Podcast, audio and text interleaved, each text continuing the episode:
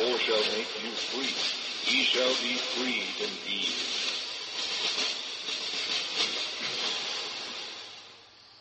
We'd like to welcome you to our current event and weekly Bible study for March 25th, 2012.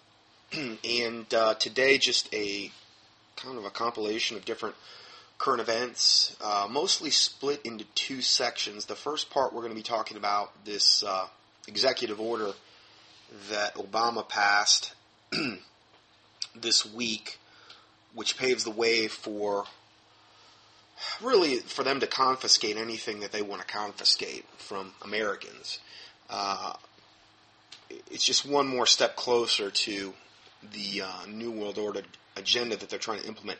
And then we're going to have a whole separate section on the abortion industry, how they're actually selling aborted baby parts and how they're getting away with it and the loopholes that they're using and how they're actually we're going to be recovering that ground that uh, Pepsi is uh, Pepsi or PepsiCo is the actual name the ones that make Pepsi, but also a lot of other products, that how they're using the company Senomyx to um, aborted fetal cell lines for uh, the purposes of taste enhancement, experimentation, this type of thing, and all of the products that that would be implicated in. Because I think it's very important we know that it's definitely one of Satan's devices that few are aware of, and how wicked that company is and um, not to say that they have a corner in the market, but they're they're pretty bad. And then more information on the abortion industry in general. We're going to get into how witchcraft is integrally tied in with the abortion mill. Some of this information I've partially covered, but I'm going to do a more in-depth study on the actual aspect of witchcraft uh, in the abortion industry and how they view that. So, first article uh, entitled Obama Executive Order Paves the Way for Nationalization of the Economy. On Friday, March 16th, so this was, you know, about nine days ago, Obama issued another un- unconstitutional executive order. The National Defense Resources Preparedness Executive Order allows the government to confiscate your property without due process under the direction of good old Janet Napolitano and the Department of Homeland Security. Uh, Obama's latest executive order demonstrates once again that the executive will continue to violate the Constitution, in particular Article 1, Section 1, which states all legislative powers herein granted shall be vested in the Congress of the United States, which shall consist of the Senate and the House of Representatives. Any ex- exact enactment of a law by executive by the executive is made in excess of jurisdiction and is by definition treason. So um, in other words, what they're doing is treason, but, you know, they pretty much at this point feel as though they can get away with anything. The Obama administration's move to update an executive order to allow the governments to seize control of virtually every aspect of society in both emergency and non emergency situations. And that's the that's the biggest difference between what was on the books and what's going on now. I'll explain that more. Um, it's actually entitled the, the, National Defense Resources Preparedness. Obama signed the executive order late Friday afternoon. Such timing is normally a deliberate ploy to prevent a controversial issue from being picked up by the news cycle. Recall that Obama signed the highly contentious National Defense Authorization Act on New Year's Eve. So they're like little cowardice cockroaches, and they make sure that they do this at the last possible moment, at the last possible second. So the corporate controlled news media who weren't, who wouldn't have covered it anyway, but now they'll have a double excuse not to cover something like that. Under Section 201, the, the executive order allows the federal government to take control of and to allocate materials, services, and facilities as deemed necessary or appropriate to promote the national defense. So they can take whatever they want as long as it's for the national defense of good old America. and it's delegated to the following agency heads. Number one, the Secretary of Agriculture. With respect to food resources, they can essentially take food resource food resource facilities, livestock resources, veterinary resources, plant health resources, and the domestic distribution of farm equipment and commercial fertilizer. Number two, Secretary of Energy. They can essentially take with respect to anything in the form of energy. So anything that evidently someone would have that could generate energy in any way, shape, or form, they can seize it. Secretary of Health and Human Services with respect to health resources. That's a pretty broad definition. They can, in other words, they, it says with respect, meaning they can take anything having that would fall under the classification of health resources. So that's a pretty broad. We're going to get a little more into specifics in the next article because this is so broad. But again, when you make things real broad, uh, the interpretation is also very broad, and so that's not you know good because it's not specific at all. Number four, Secretary of Transportation with respect to all forms of civil transportation, so they can take any way that you could possibly think about getting around. Cars, trucks, ATVs, uh, you name it. Secretary of Defense with respect to water resources. So evidently if you have like a spring or a well or a lake or a stream or whatever, they can seize that as well. Secretary of Commerce with respect to all other materials, services, and in facilities, including construction materials. So it's pretty much anything, you know, anything they want to take for any reason in a non-emergency situation or emergency uh, as long as they say it's for national defense, well, then they can have it. And you have no right to it, evidently. Although the executive order is an update to the almost identical EO 12919, which was signed by Bill Clinton in 1994, the difference in Section 201B of the new version, the words under both emergency and non emergency conditions have been added.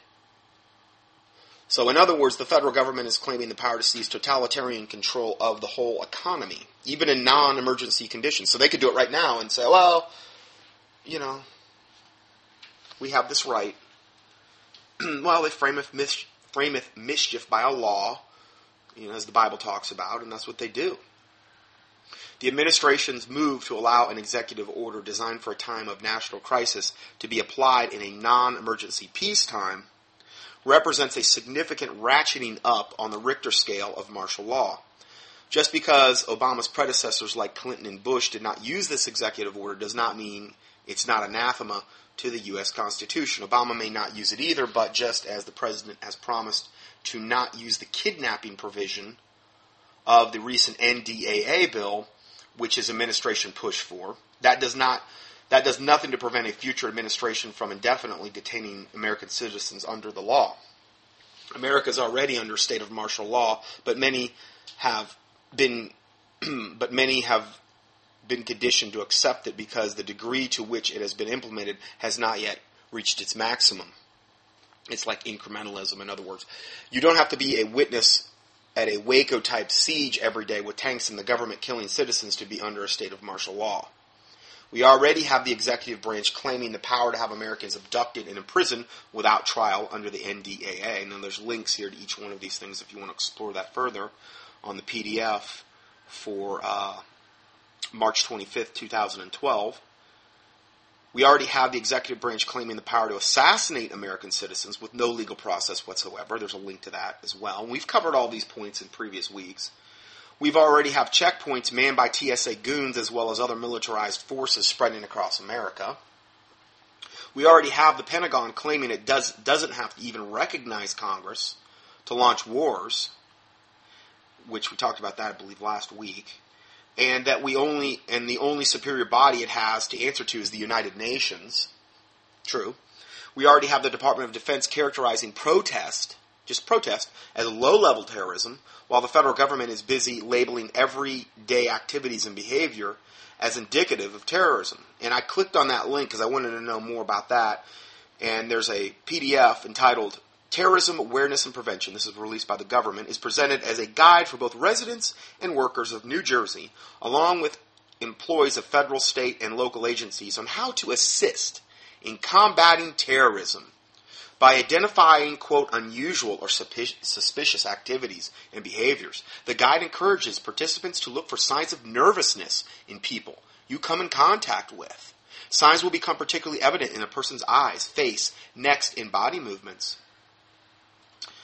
The document then lists examples of suspicious behaviors indicative of terrorism, which include, quote, exaggerated yawning when exaggerate when engaged in conversation.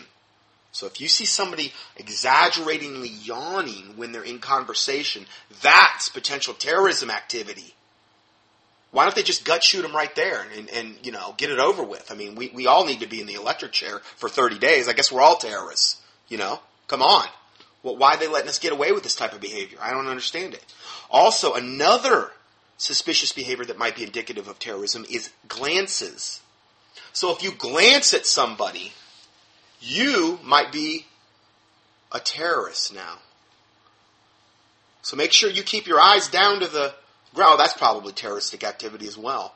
And then the other one is the cold, penetrating stare. Ooh, yeah. And then rigid posture. So if you're rigid, if you see somebody with rigid posture, oh boy, they probably got a suitcase nuke, you know, dirty bomb, like within, you know, arm's reach. They're gonna, or at least a grenade or something. They're gonna pull the pin on and blow everybody. I mean, come on, it's got to be rigid posture. I'm, I'm quoting from this article now, and then the last one is goosebumps. Goosebumps. Yeah. So that's the last one that might be indicative of potential terroristic activity. This is where the nanny state devil governments went to, you know, where everything is essentially outlawed.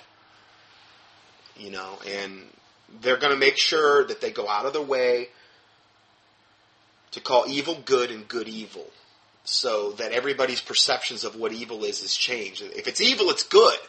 The Bible says, Woe unto them that call evil good and good evil. And this is the way though society is becoming, unfortunately. Those things alone, those five things alone that we just mentioned above, illustrate beyond any conceivable doubt that America is, is already under a degree of martial law. Uh, there is a link here you can click on that says Group demands investigation into the Department of Homeland Security long history of labeling Americans as terrorists. Going further, the U.S. Secretary of Defense just announced on March 7th to a Senate committee that the military now takes orders from the UN, and that's just a confirmation of what we talked about just now and also um, what we covered last week, where Defense Secretary Leon Panetta and Joint Chiefs of Staff General Martin Dempsey indicated that international permission rather than congressional approval is what is actually provides a legal basis for military action by the United States now. So they're basically just saying the UN, we take orders from the UN now and not our own Congress. Next article is entitled What is Obama So Afraid of? Quietly, with little fanfare, President Obama signed the National Defense Resources Preparedness executive order on Friday, which is what we talked about. Now, this is a little different take on it. This is a little more expansion on certain things, uh, a little more specificity in some areas. In the past, these orders have been related to things like production capacity for defense contractors or giving FEMA authority to resolve disputes between other departments in federally designated emergency areas. President Obama's order, however, takes things much, much further uh, number one, the order vastly expands the role of Homeland Security. Now, this is what the first article really didn't cover. As if they didn't already have too much influence in people's lives, meaning Homeland Security. Apparently, highways, shopping malls, airports, buses, stations, Walmarts, hotels, train stations, etc., aren't enough for DHS. I, I've heard a story the other day where a guy had been in Walmart and he had come out with um, water storage containers and guy from Department of Homeland Security was in either in Walmart or in the parking lot, followed him out and questioned him as to why he was buying them. Don't shop at Walmart. I'm telling you, that place is cursed. It's evil. It's as big brother as you can possibly get. It should be called China Mart anyway. It's what they want to do is destroy all the mom and pop businesses, which they've done a really good job at doing. Yeah, you can get stuff way cheaper there, no doubt. But that's their goal is to create something where you're dependent upon them. They're totally evil, totally Big Brother, totally linked up with Homeland Security. They're totally linked up with Janet Napolitano. See something, say something. A lot of them have the telescreens now in the checkout lines. You do not need to be giving your money to that evil, wicked, corrupt, devil company. And that's just one, you know, one of the many horror stories I've heard about Walmart. And I'll be honest, and I'm not saying this because I think I'm better, but every time I have been in a situation in the last, I'd say, three to four years, where I even attempted to go in there, whatever I purchased literally didn't either it didn't work out of the box or it broke the same day. It's like God will not let me go to that place. I, am serious. And then that's me. Maybe that hasn't happened to you. I'm, I'm just telling you what's happened to me. It's been made abundantly clear to me by God how wicked and evil that place is, and then I am not to go there. I, I get a really, I hate going there. I get a very creeped out feeling going there. Not that I'm afraid. It's just that it's, I just feel evil when I go in there. Anyway, I, I would not go there to that place. They're inter- integrally linked up with Department of Homeland Security, and that's only going to get worse.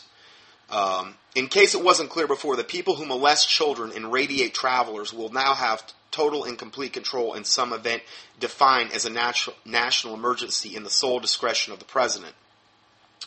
Um, I believe because TSA is under Department of Homeland Security, that type of thing. So again, when you have Homeland Security, that's TSA as well under them, expanding their powers. So, you know, that's that's not a good scenario. Number two, this order that Obama signed further provides for an effective nationalization of the entire U.S. economy in the event of an emergency. The Secretary of Labor, for example, will, quote, collect and maintain data necessary to make a continuing appraisal of the nation's workforce needs for the purpose of national defense.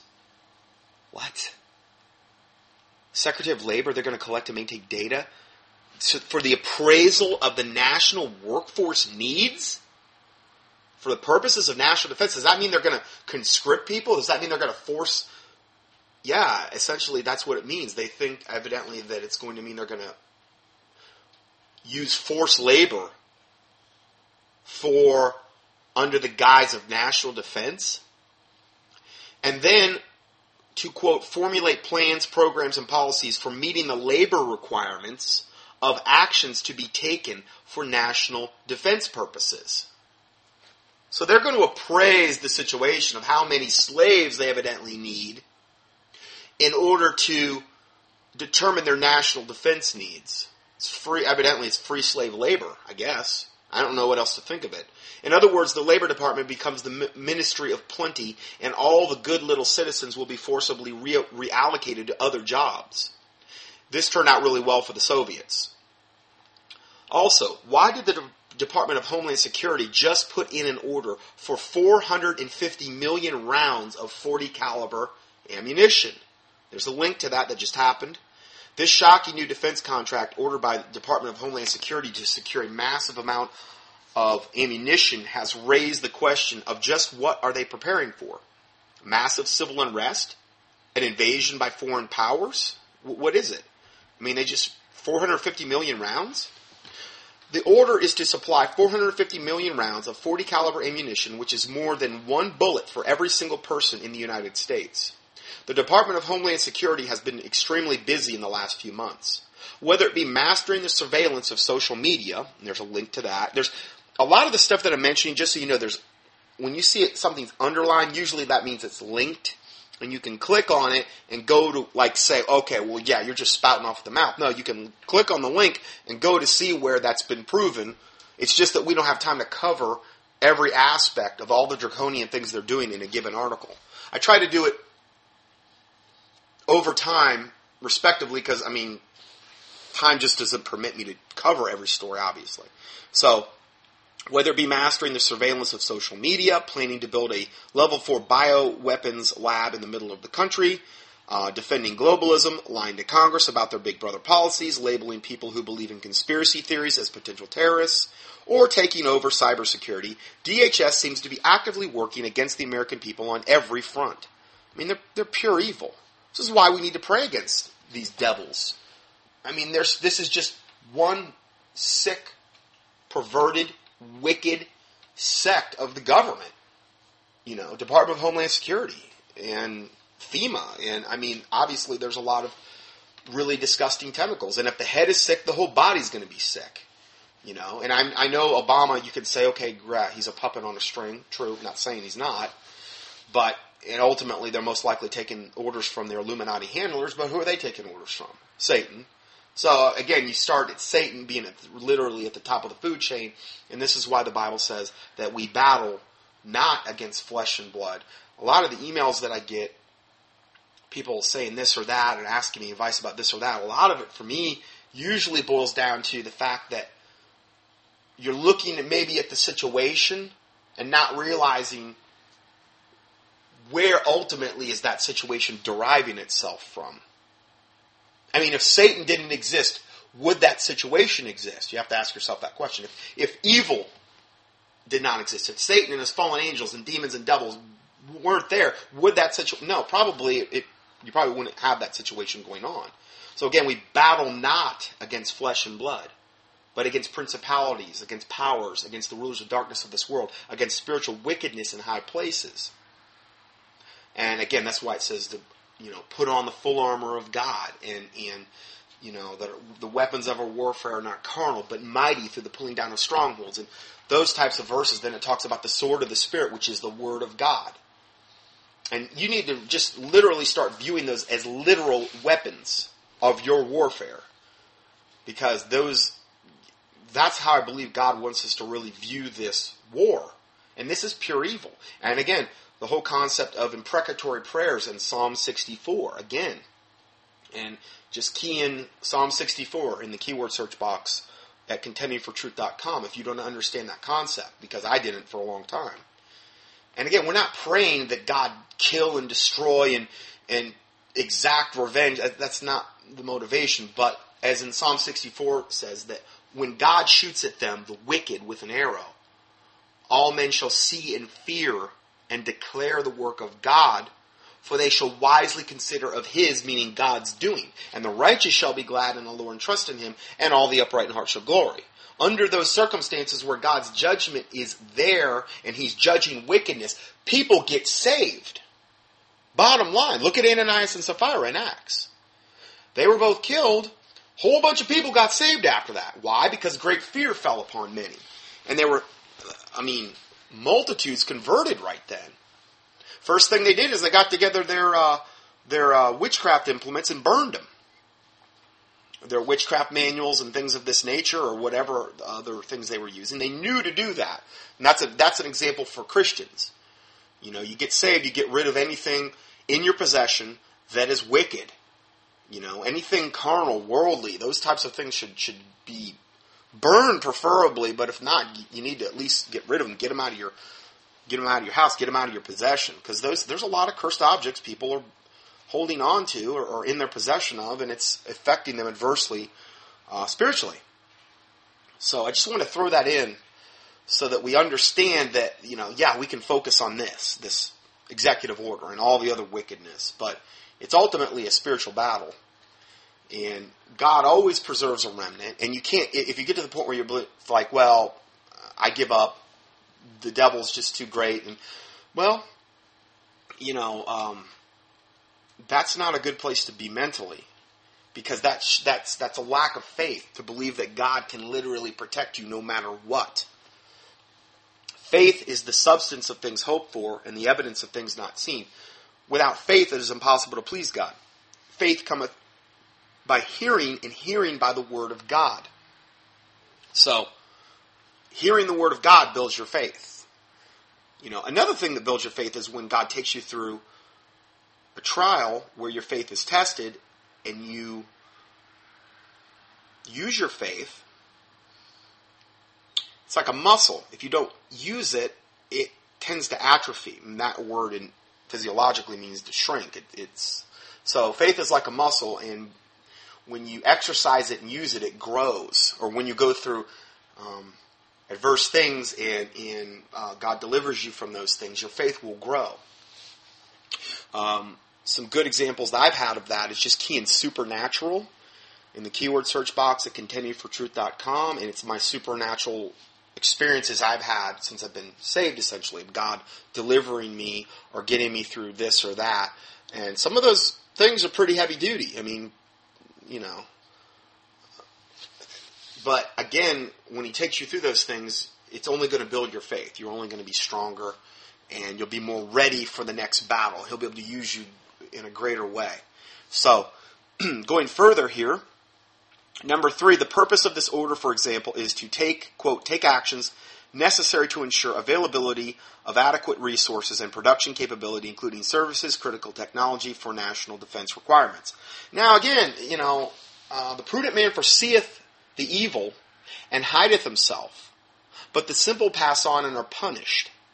So I, as a watchman, I'm trying to give you a warning, warning here, and you know, if you have a, a, a way, if you've got whatever survival gear, whatever you've got, okay, respectively. Um, if there is any way that this can be hidden away, you know, I would say that that would be prudent if you could do that. I'm not saying you walk around in fear of man and, and freaking out about all this stuff, but I'm just saying that what I'm telling you right now is they've got legal grounds now to come in and take anything you've got for essentially any reason that they want to trump up. So, just to kind of bear that in mind, if, you know, uh, I don't know how much more time we have. Uh, it's amazing that things haven't uh, degenerated to the point where we're not under total martial law, because this has been going on for years, this stuff I've been reporting on. But I just, it, would be, it'd be almost in, incomprehensible for me to think that we're going to get through this year without something really big uh, happening, particularly with the whole hype about 2012. Uh, God's just been very merciful, is, is all I can say. He's been very merciful. So, the list goes on uh, to list adequate resources uh, for things like, quote, all forms of energy. These are things they can take, including petroleum, gas, both natural and manufactured, electricity, solid fuels, solar, wind, all types of renewable energy, atomic. These, these are things they can take from you for any reason, essentially. And again, before I gave you kind of a broad, this is more of a specific. Number two, all usable water from all sources within the jurisdiction of the United States that can be managed, controlled, allocated to meet emergency requirements. Three, all commodities and products that are capable of being ingested by either human beings or animals. I mean, that's any kind of whatever. Anything that can be ingested.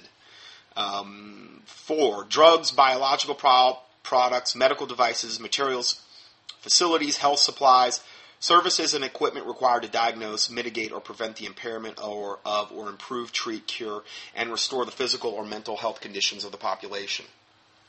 Can you imagine when this stuff starts to go down and let's say the dollar collapses and or we have some type of pandemic and or you know all all it's going to take is one of those things really happening uh, economic World War III pandemic uh, let's say gas prices shoot up to seven dollars a gallon. I don't know. Any one of those things happening, false flag terrorist event, um, major earthquake. Uh, there, you could go on and on and on. I've covered these over in the past. There's a lot of different scenarios. Any one of those things are going to shut down. Uh, could could potentially shut down the transportation of, you know, goods to like the supermarkets and things of this nature. And people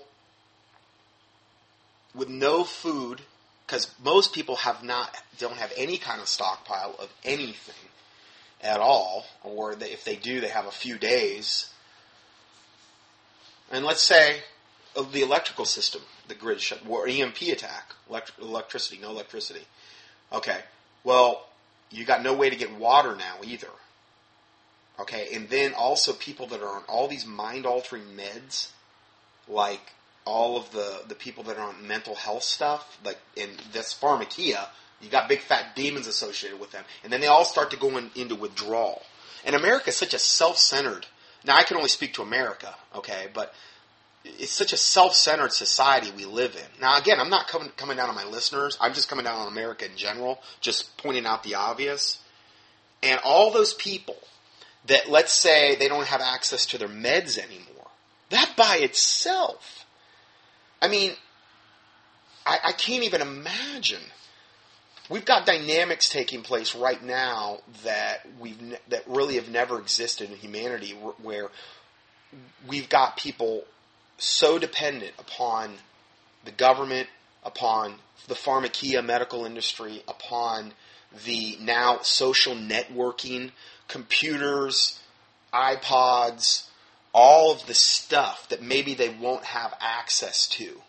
And as self centered as humanity is, I can't even imagine the, the, all those things in combination what it would actually end up being like. This is why you really don't want to be, if at all possible, in the big city during when this stuff happens. It's not a matter of if, it's a matter of when this happens. And again, you do what God tells you to do, you pray about it, you fast about it. Uh, you know, that's the best advice I can give because it's not cookie cutter. I can't tell you. A lot of people have fled the country. Um, but, you know, there's pros and cons to going probably about anywhere. I mean, if you go to a country where Americans are hated and you're easily identifiable as an American and you don't speak the language, well, that's not the greatest scenario either. The point is, is you don't want to do anything motivated by the fear of man. Okay, why? Because the fear of man bringeth a snare.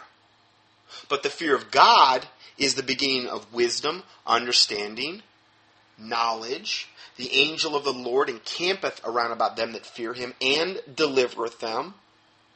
So, the fear of God is actually the remedy for all of this. And humility. Humility before God, because, you know, the fear of God will give you, though, humility before God. So, if you don't feel like you have the fear of God or you don't understand that concept, do a keyword search. Like, go up to Blue Letter Bible. Uh, do a keyword search for Blue Letter Bible. Just and then you can key in there King James Bible, fear of God or fear of the Lord, and look just look at all the verses that pertain to it and see all the blessings connected with the fear of God. Because there's no more I don't think there's anything in the Bible where more blessings are connected with something.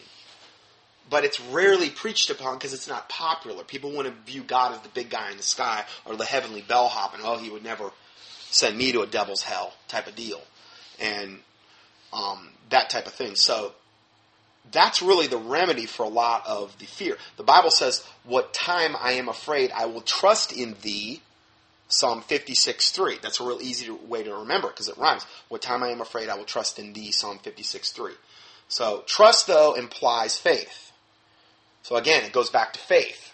It's all interconnected and tied in together. And obviously, if you're not saved, it doesn't matter because you have to have the Holy Spirit living inside you in order to appropriate the faith. So, if you're not saved, listening to this, go to contendingfortruth.com, click on the salvation tab. There's a salvation, true salvation tab, and just listen to that. And, and really, there's a series of audios because it's just not about being being saved. It's about okay, what happens afterward as well, which is you know very very important. So click on those and, and listen to those in um, succession, and that'll kind of walk you through things. Not to say that I'm whatever that I've got it all nailed down, but I, I, I tried to cover a broad area with those teachings regarding salvation process that happens afterward. So let's go further here. Uh, so, what we just mentioned food, water, energy, medicine, security, all the stuff that human beings need at a basic level to survive, except that Obama's executive order puts all these resources under the control of the government and allocates them exclusively to meet the needs of the government. See, we're viewed as like cockroaches. That's why the chemtrail planes fly over all day and spray us like cockroaches constantly in their zigzag thing. And those aren't contrails, which are what come from a normal jet. Just do a keyword search for contrails. Contrails evaporate. Chemtrails plume and bloom and get bilious, and then it's the cloud cover for the day. Planes don't fly in crisscrossing patterns across the sky through flight patterns like that. That does not happen. That's not how planes fly. But when they're trying to kill us, that's what they do. Now, you want to know more about that, just key in chemtrails in the search box at uh, contendingfortruth.com. I believe I've done some studies on that. Or Clifford Carnicom. He was like the, the, the original, original guy that's done all the chemtrail research. And how that's, you know, they're spraying aluminum on us and, and barium and things like ethylene dibromide, which is the gasoline additive, and all kind of fun stuff. And, and to, for various a myriad of reasons. I mean, there's just it's just not one reason why they're doing it, but uh, yeah, that's just one of the things they're doing. So, uh, in this capacity, we are all merely subordinates to the interests of the state. Uh, and it should be absolutely clear at this point where normal people stand in the grand pecking order. Citizens are resources to be exploited and sacrificed in order to ensure the continuity of the government. In an event of some catastrophe, you will be stripped of basic resources so that the government can survive. a free society cannot exist under such a system in which the state exercises uh, such control or has the authority to exercise such control. I believe also regarding the chemtrails, there's a new documentary that came out. I think it's like "What in the world are they spraying?" If you do a keyword search for that at um, YouTube, "What in the world are they spraying?" That's another thing where you can find out. Now that's been going on a long time too. It's not just something that you know happened last week. So let's go further here. Taken in conjunction with the NSA's new Utah Spy Center, which will collect and archive the complete contents of every email, tweet, Facebook post, Google search, phone call, and text message, and the National Defense Authorization Act, it's clear that the Obama administration is expecting trouble from within. And with good reason. By every possible calculation, except flat out fraud, the U.S. government is completely insolvent, and its balance sheet is growing worse by the day meaning insolvent meaning it's basically uh, in a bankrupt like state and it's been that way for a long time. The dollar is, is beginning to be seriously challenged as the global reserve standard and every effort politicians can make to fix the economy is only going to ultimately make things worse. They're just propping it up and propping it up and propping it up is what they keep doing. This is all uh, playing out with nearly uh, perfect historical precision Time and time again throughout history, as once great empires accelerated their declines, governments have taken steps to protect their interests against the people. So, in other words, the handwriting's on the wall here. It's obvious what they're doing. And for somebody to just put their head in the sand like an ostrich and, and you know, don't pay any attention to it and just act as though none of this even matters is, is kind of crazy. Uh, in the past, they have imposed curfews, disarmed the population, curtailed civil liberties, and declared national emergencies, usually against some great faceless enemy from abroad who threatens their way of life. As it turns out, though, our great faceless enemy is the very people within the system who've taken an oath to support and defend the Constitution of the United States against all enemies, foreign and domestic. So that was the first two articles there that um, got into this. Now, yeah, I've got quite a bit of time. I'm going to go ahead and just start into the next part here. Uh, this is horrific, but it is something, again, lest Satan get an advantage of us, for we are not ignorant of his devices. And if we're ignorant of his devices, he can get an advantage of us. And if there's ever been a time where there's been more Satan's devices, it's it's now. It's the end times. Jesus Christ said, you know, take heed that no man deceive you you know, and that's going to be the actual. I mean that that that's one of the greatest descriptors of this time that we're moving that we've been in that we're moving into is deception.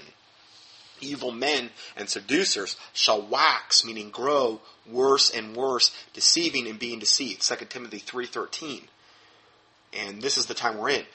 And uh, this is entitled Aborted Babies Are Being Chopped Up and Sold to Researchers All Over America with the Full Approval of the Obama Administration. And again, I do say these things so that we can pray specifically about this wickedness.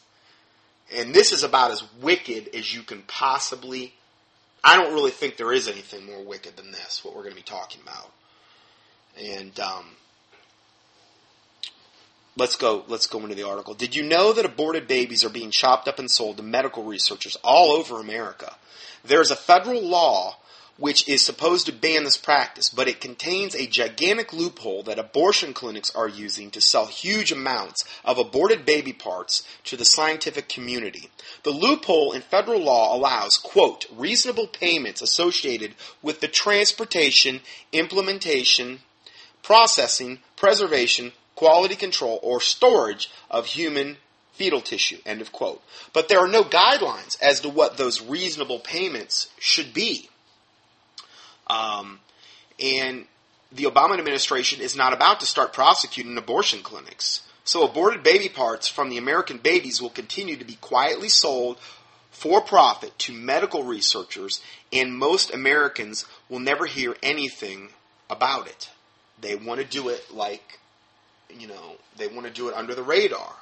They don't want anyone praying about this type of information. They want, because if you don't know about it, how are you going to pray about it? And again, that's why, you know, because their deeds were evil. They loved the darkness because their deeds were evil.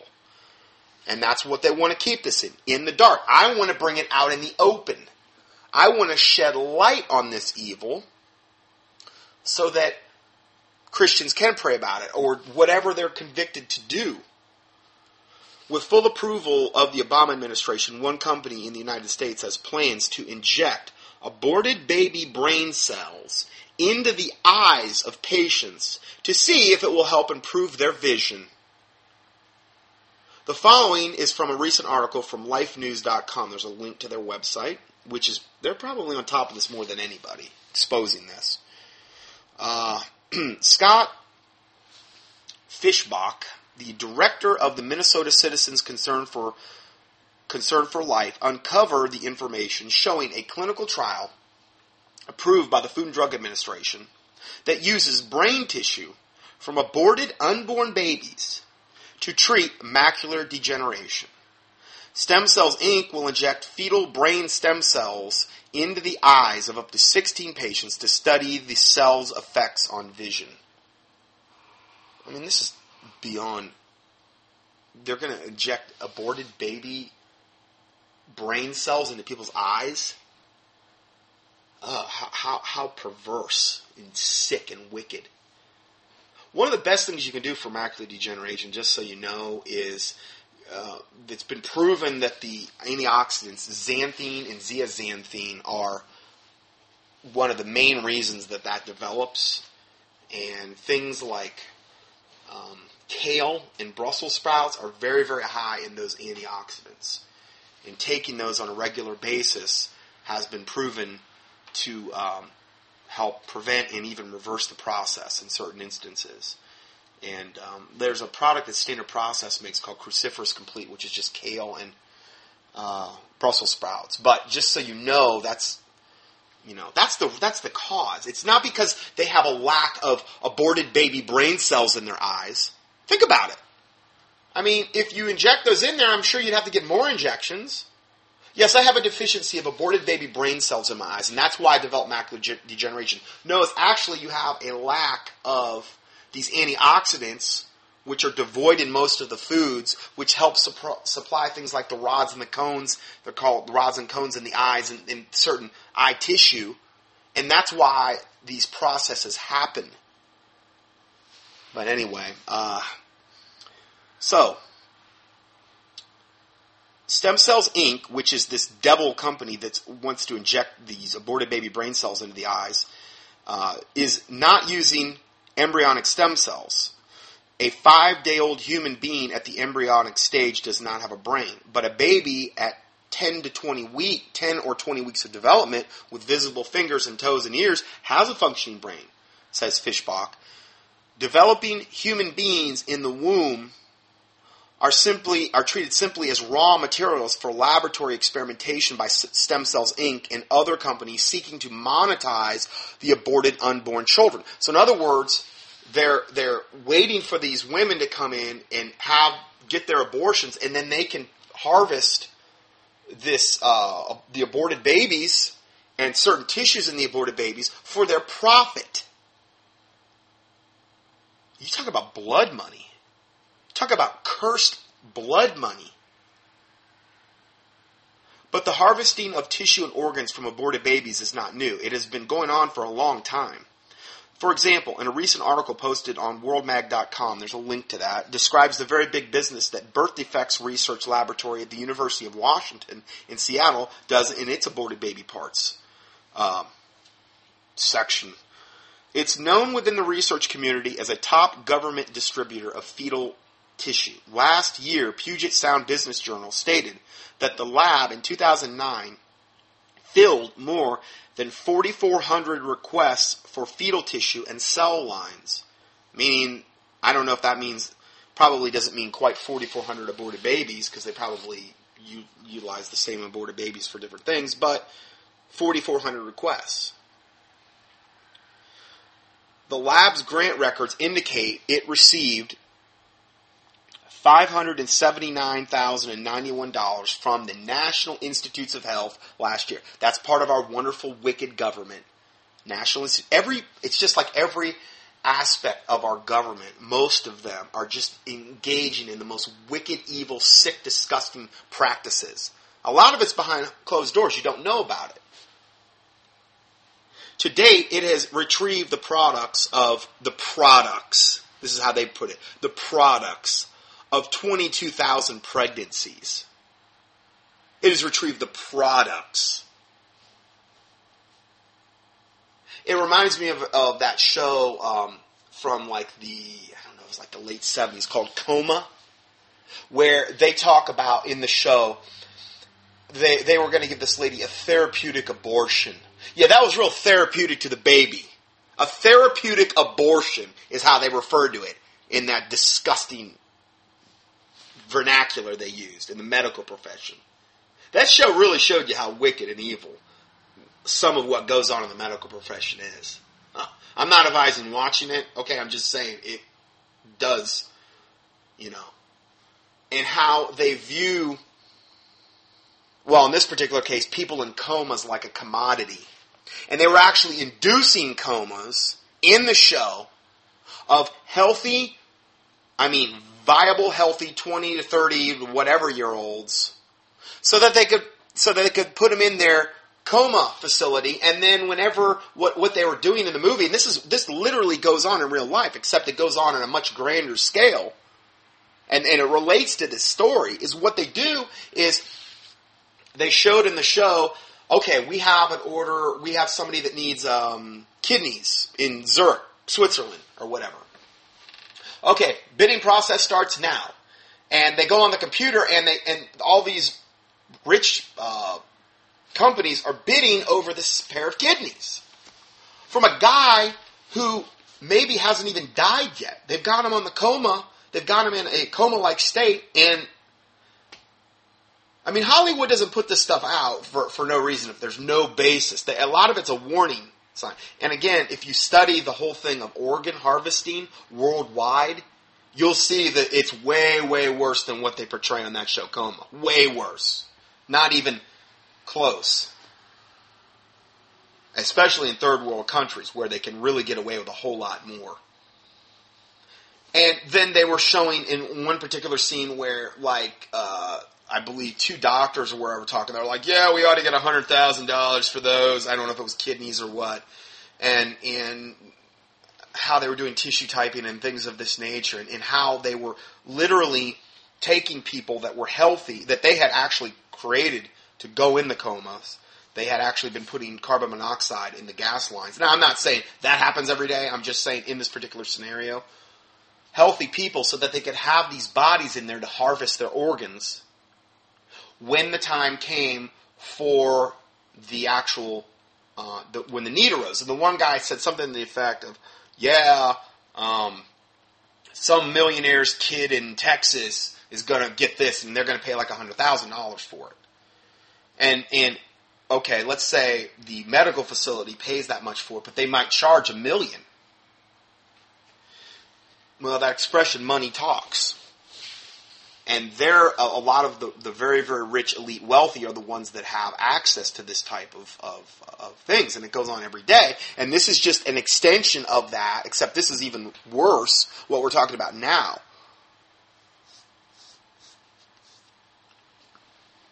So there's a lot of things that goes on behind closed doors that we're not even aware of. And i'm, I'm sure that i'm not even aware of the extent to the wickedness of this. It's satanic. But last year's the lab grant records indicated that uh, it had received um, almost five hundred eighty thousand dollars from the National Institutes of Health last year.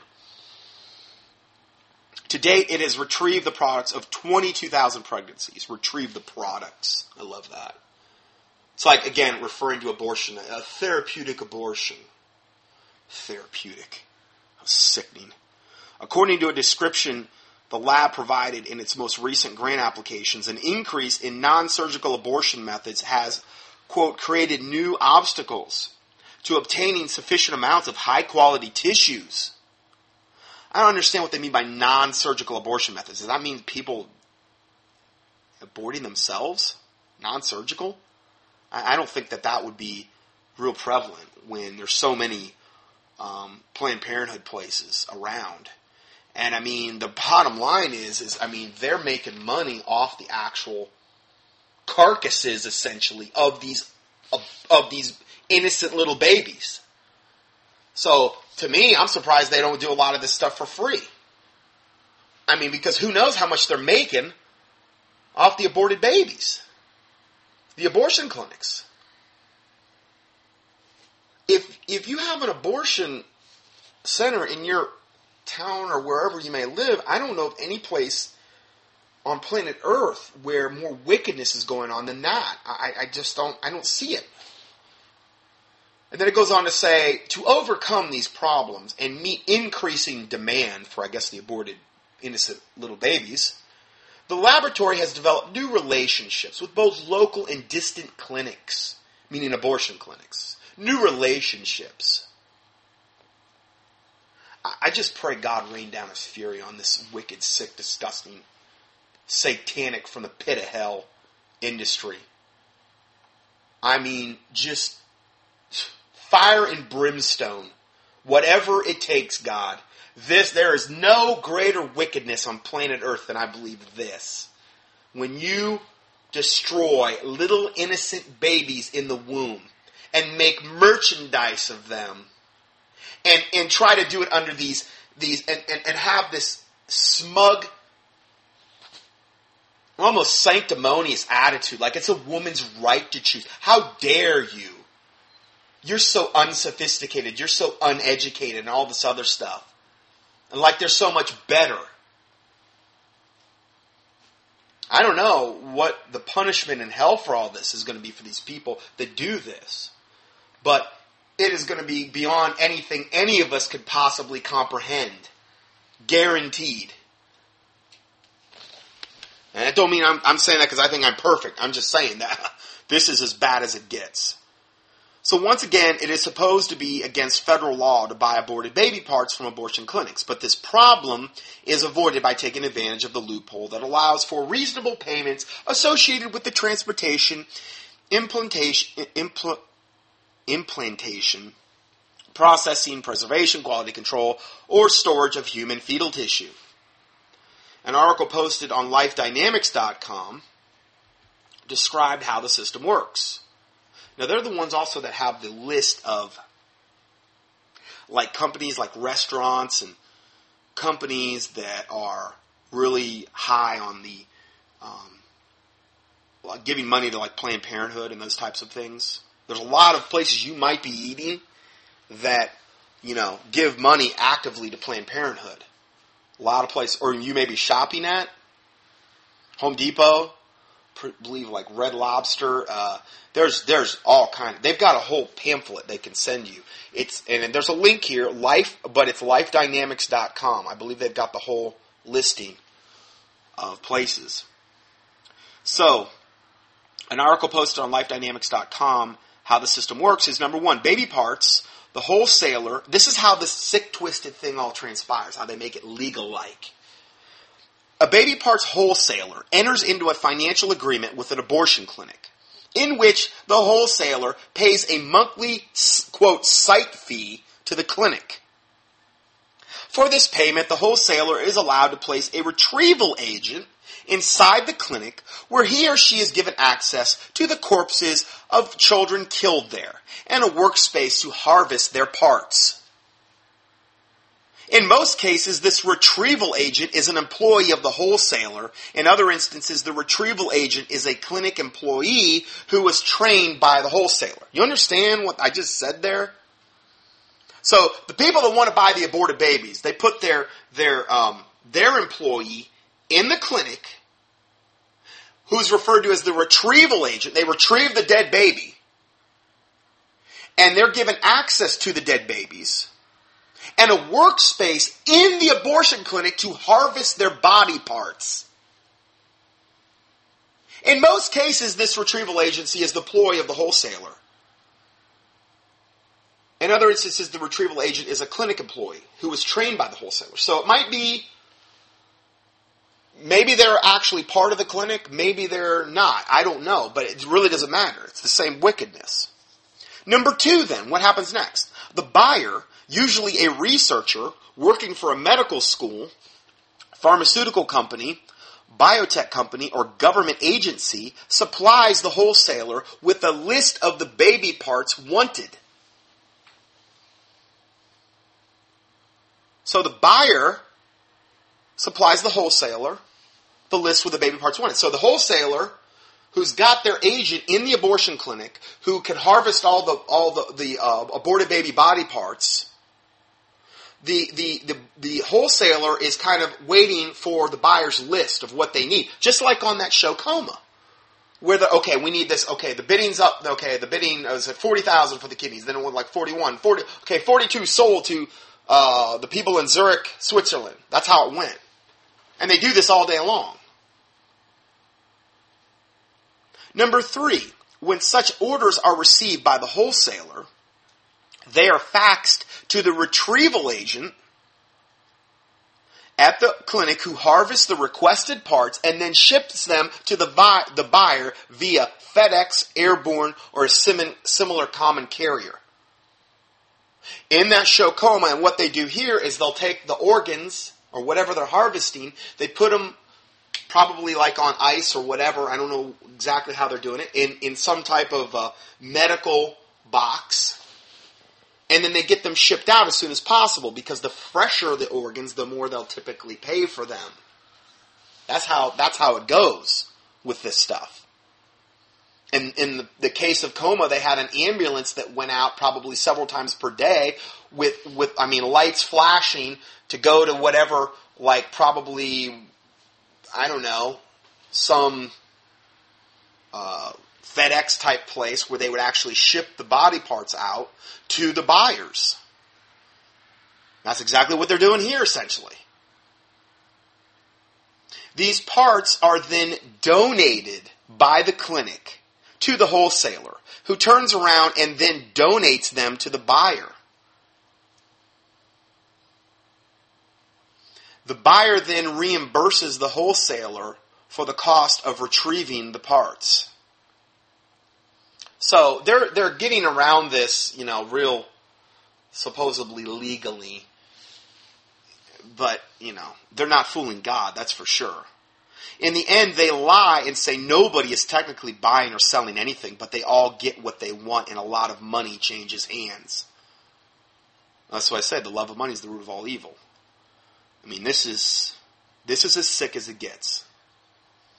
A number of years ago, an abortion industry insider came forward with shocking details of how this organ harvesting operation actually functions. The following is from a very eye opening Investigate Daily article. There's an actual link to that article. Now, this is really sick, what I'm about to say. Okay? I'm, I'm just warning you. But it's truth. It's truth. And we should know the, to the extent of the wickedness that's going on in these places. So we have an idea because a lot of times for a lot of my listeners, because I know that my, my listener base has really increased a lot uh, recently, particularly since we went over to an automated email list. Uh, and there's a lot of people that might not have ever heard this information. So, this is from this Investigate Daily article. And uh, let me just see what we got going on here. I want to see how far I've got to go. Yeah, I'm going to try to get through this and then we'll break and go to part two. Okay, it was an interview that shocked America. An insider spilled the beans on a massive malpractice to a reporter at ABC's 2020. I'm really surprised they cover this. Only this time it wasn't big tobacco and the gun sites, it was the U.S. abortion industry, exposing, exposed as harvesting the organs from aborted babies. According to the former abortion clinic technician, Dean Alberty, now this is a guy that worked in there, okay? He said clinics were harvesting eyes, brains, hearts, limbs, torsos, and other body parts for sale to the scientific market laboratories wanting to test new drugs or procedures, or researchers trying to find the causes of genetic disorders or discover some new ways to treat orders like Parkinson's. Whatever. I could care less. It's all lies to me. I mean, the medical profession isn't about getting people better. It's about disease propagation and the handling of symptomatology and diseases. It's not about curing anything. Why? Because if they cure something, their source of the uh, of their monetary stream regarding that particular disease is going to die and end. They don't want that. There's cures for everything, but they suppress it because they want to perpetuate the disease. And they want you to go to them so they can control you and control it and get you hooked on drugs and then eventually become surgical candidates. So you're in their web. That's how they roll. That's what they do and how they work. Key in pharmakeia or, or pharmaceutical or pharmacy in the keyword search box on contendingfortruth.com. I've covered this subject in depth many times. So, going further, it says sometimes babies actually survived the initial abortion procedure. Now, this is a guy that witnessed this firsthand. And workers actually have to kill the babies themselves before harvesting the organs. how could somebody do that? How how seared with a hot iron would your conscience have to be to do something like that? How demon possessed to the stinking toenails would you have to be to do something like that? I, I can't even comprehend it. Alberty worked for a Maryland agency called Anatomic Gift Foundation, which essentially acted as a brokerage between universities and researchers seeking body parts, and the abortion clinics provided the raw material. Alerted by the clinics about races and gestations of babies due to be aborted each day, so in other words, the clinics were aborted about the races of the people who were going to get, get an abortion and the gestations, meaning how far along they were. They were, they were alerted each day so that they had like a, a heads up. The AGF technicians would then match the offerings, the offerings of the dead babies' body parts, with the parts orders on the client lists okay, well, okay, we got we got this lady. She's forty weeks or whatever. How many weeks along? You know, okay, we got that. We can match. So they mix and match, and they try to match it up to their, their to their wish list, their satanic wish list. The AGF technicians would then match the offerings with the parts ordered on their client lists. Alberty and his colleagues would turn up at the abortions that offered the best donor prospects to begin dissecting and extracting what they needed before decay set in.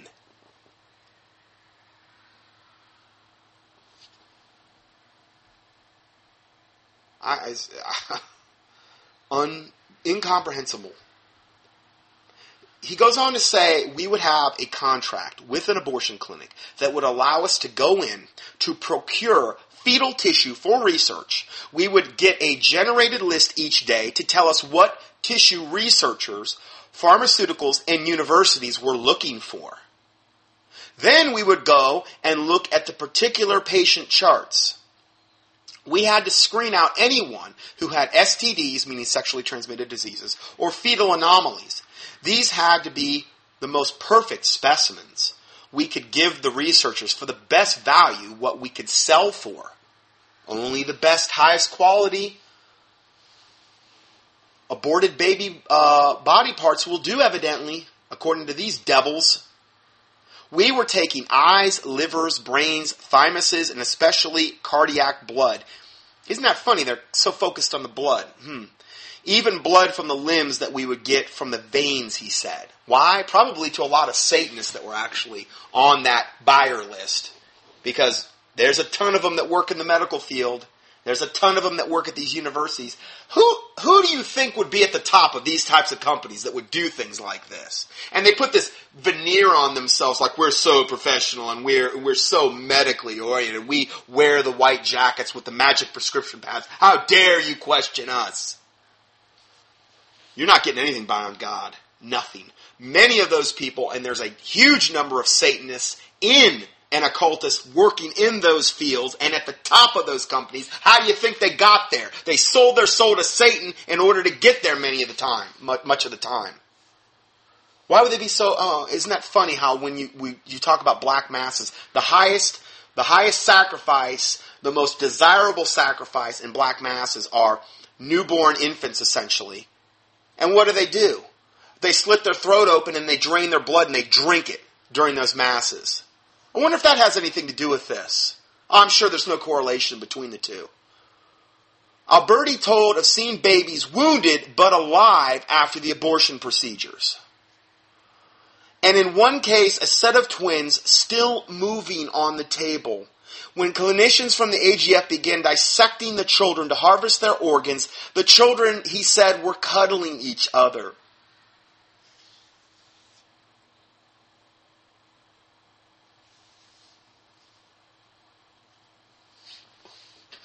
and gasping for breath when the medics moved in for the kill. How could you do that? How could anyone do such an evil thing?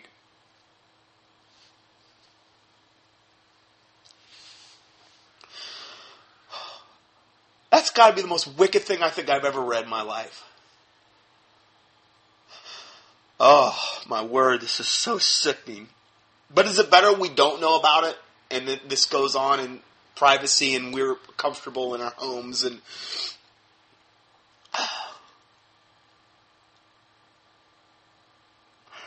You can read the rest of this shocking article right here. There's a link you can click on, and then it says, Are you sick to your stomach yet? This is a hard article to write, but the American people need to be confronted with the truth. Now, there's links to everything I'm talking about here. There's there's different links if you want to explore this more. I, I have a hard time with this information. I, I, I just that one show they've got one show about the abortion industry called Massacre of Innocence, and I mean that man that messed me up for like a long time after I watched that. I was just to the point where I couldn't even hardly function. And I'm not saying we bury our heads, but uh, anyway, um, it says that if we ignore the horrors going on right under our noses, then it would make us just like so many of the other nightmarish societies throughout history that we rightly condemn. There are lists of prices for human fetal tissue all over the internet. One can find an example right here, and he provides a link that you can click on, and uh, you can find out more about that. Um, there's a there's a link to my teaching I did on this subject called "Massacre of Innocence: The Occult Roots of Abortion." which we're going to actually talk about that today as well. I'm going to give a more expanded version on one section of this teaching that I did, but this is more of a dedicated teaching. I give you the link to that. Um, it'll be on page like seven, I think, of this PDF, and uh, that's uh, there's also the article called "Massacre of Innocence" that you can click on, and I give you the uh, the link to that. So um, I'm going to go ahead and end part one here. I'm, I'm out of time on part one, and we'll go to part two next. Scott Johnson's weekly audios are available for free 24 7 on the internet at contendingfortruth.com. That's C O N T E N D I N G F O R T R U T H dot com. Please help us continue this work. To support this ministry, our mailing address is Scott Johnson, second line 450 Conover, C O N O V R Boulevard West, n- number 202. Third line, Conover, North Carolina 28613. Or on the internet, PayPal can be used at contendingfortruth.com. Thank you, and may the Lord Jesus Christ richly bless you.